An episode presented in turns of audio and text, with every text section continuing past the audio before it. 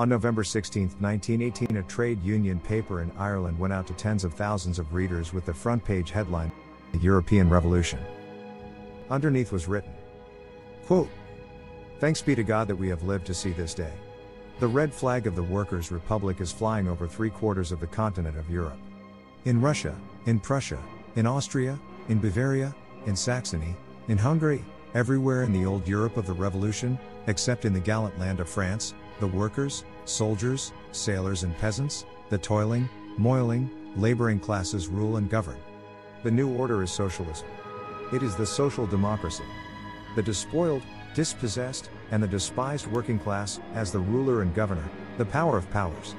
It is the sovereign people, it is the workers' republic. End quote. This was a bold statement, but it was not delusional. Hindsight can hide things that were of crucial importance at the time. At that moment, the red flag was flying over most of Europe.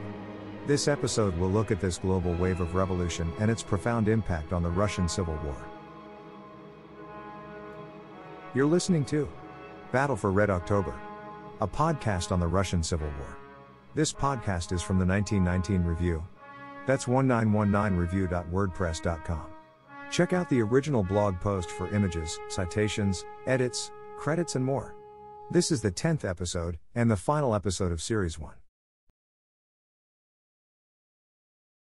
Through 1918, the German armies on the Western Front had gone from the great victories of spring to the black days of late summer. All the features of mutiny and collapse so familiar from the Russian army in 1917 had begun to appear among German soldiers. It was even more developed among the sailors.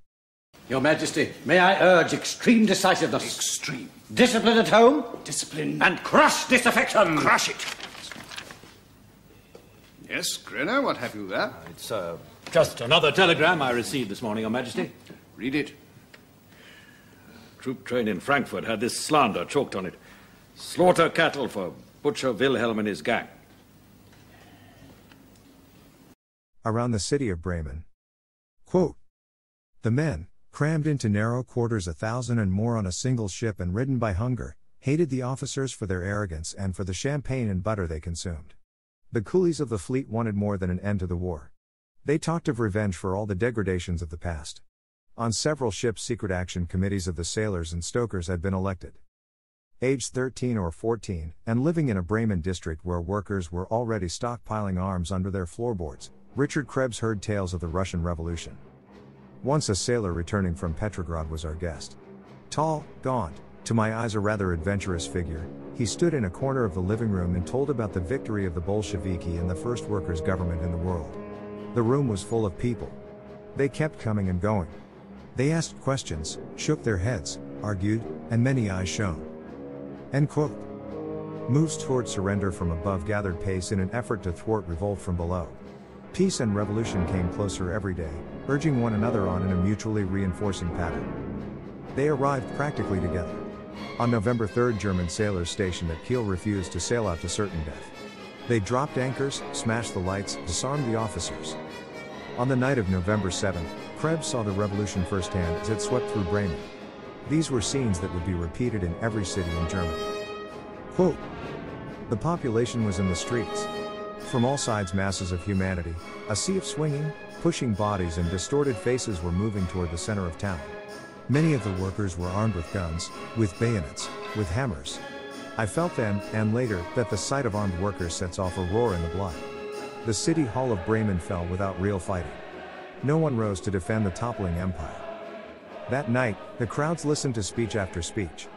The speakers included a lanky soldier, a representative of the newly elected Workers' Council, a large bodied official of the Social Democratic Party, and in between the thick set ringleader of naval mutineers, Ernst Wollweber. Wollweber hurled his words like rocks into the masses. We stripped the Kaiser to his boots. Now let us finish off the capitalists. Long live the German Soviet Republic. The masses responded. They roared until it seemed their faces would burst. The compulsion was irresistible. I roared with them. The upsurge spread from the coast to the south, with sailors as the spearhead of revolt. The Prussian government gave way. Bavaria was proclaimed a republic. In Hamburg, traditionally the reddest town of Germany, Soviets came to power. The Kaiser bolted to Holland, and two days later the armistice was signed. End quote.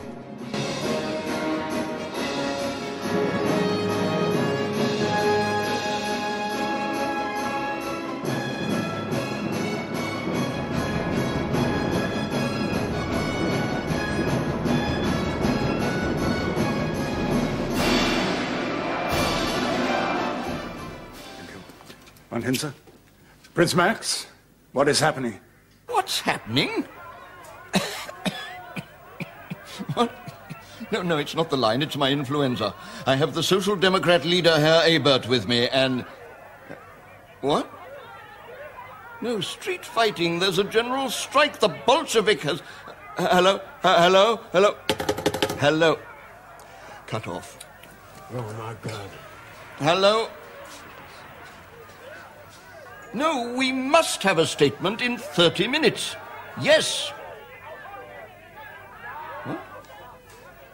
Nothing. Perhaps battalions of homosexuals? I said perhaps. Uh, hello, hello, hello. Cut off. Homosexuals? He asked, how can we disarm the mutinous sailors? I suggested that battalions of homosexuals might do it. I agree, a joke in very frivolous taste. On November 9, crowds filled the streets of Berlin. In the offices of grand buildings, aristocrats, generals, and politicians debated how best to surrender to the Allies, and how best to appease the masses. Rosa Luxemburg and Karl Liebknecht, socialist politicians lately released from prison, were out in the streets campaigning for socialist revolution along Russian lines. At this moment, Soviets governed in every major German city. Over the following year, Soviet republics would be established in Hungary and Bavaria. The Austrian monarchy collapsed, and the 1920s would be the decade of radical and impressive social experiments in Red Vienna. In France, there were general strikes and street fights. In Britain, there were mutinies in the army and the strikes on the Red Clydeside. In Ireland, there were general strikes and hundreds of local strikes in the context of an armed struggle for national independence. In Italy, there were the two Red Years, and in Spain, the three Bolshevik years. In North America, the Battle of Blair Mountain, the Seattle and Winnipeg general strikes, the Boston police strike, and the Great Steel Strike all took place. All over Europe and North America, those parts of the world where advanced capitalism and industry had developed, there was a wave of revolution. It was not Russia against the world, it was the working class against the wealthy. Russia was merely the weak spot of the old regime, where the working class had managed to push the offensive further than anywhere else.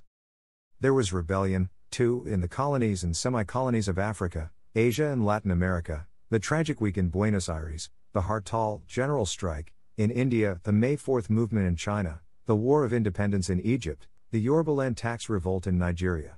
This paragraph could go on for a long time with further examples. It was nothing less than a global wave of revolution.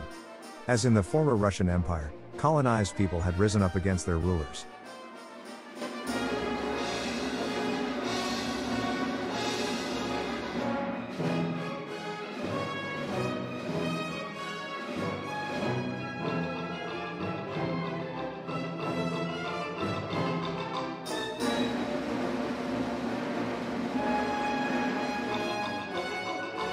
The workers of Russia scanned the papers for news of such events. Any successful blow landed against the capitalists anywhere might take some of the weight off their shoulders.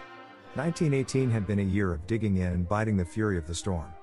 The Soviet Republic was fighting on 15 fronts and everyone knew the winter would be bitter. But from November the wind changed. Hope carried them through the winter, summed up in a May Day 1919 appeal from the Comintern, quote, The storm is rising. The flames of the proletarian revolution are spreading all over Europe, and it is invincible. At this time, there was no talk of socialism in one country. In their writings and speeches, the leaders of the revolution emphasized again and again that the revolution must spread to advanced capitalist countries. They were categorical about this. If the revolution was isolated in an industrially underdeveloped country like Russia, it would fail. But on the other hand, in the words of Trotsky, quote, the German proletariat with its technical expertise, on the one hand. Our ill organized but vastly populated Russia, full of natural resources on the other. These will form a redoubtable block against which all the waves of imperialism will be smashed. We can see the importance of Germany in an idea of Lenin's, put forward in writing to his comrades as he was still recovering from the assassin's bullet. He suggested the perspective of Russian soldiers going to aid a German Red Army against the onslaught of Britain and France. Now, he concluded, we need an army of 3 million. At last, the communists could deliver what the left SRs had demanded in their July uprising in Moscow.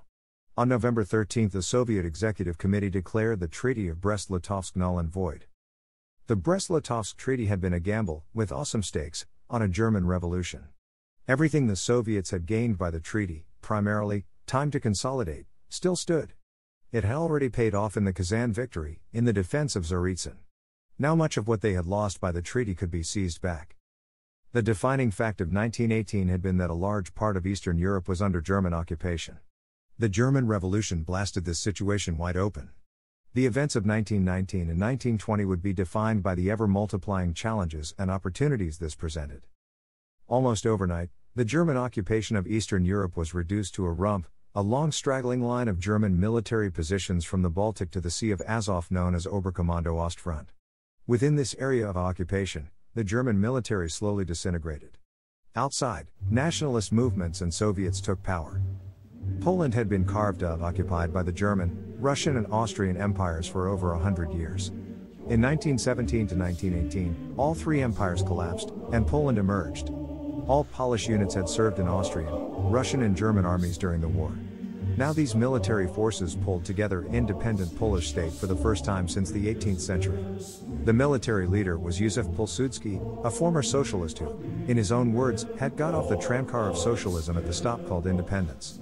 Historically, the Russian Revolution and the struggle for freedom in Poland had gone hand in hand. One of the most famous Russian communist songs was Warszawianka, first sung in Warsaw in the 1860s. Polish workers in Warsaw and Łódź were receptive to Bolshevik ideas. In short, it was by no means obvious that within a year or two Polish and Red armies would be engaged in a bloody war. How that came to pass will be one of the main things we'll focus on in Series 3. Estonia, Latvia, and Lithuania, liberated from German occupation, became a battleground between nationalists, communists, British warships, and German freebooters. In Ukraine, Germany's puppet Skoropadsky was suddenly high and dry. The Bolshevik underground in the cities rose up and formed armies of Red Guards. Guerrilla bands of all political persuasions, and none, took over the countryside. Germany and Skoropadsky were no longer factors, the stage was set for a struggle between nationalists and communists. The anarchist Black Army emerged at this time as well. If the Russian Civil War seems complex so far, wait until next series when Ukraine will frequently occupy center stage.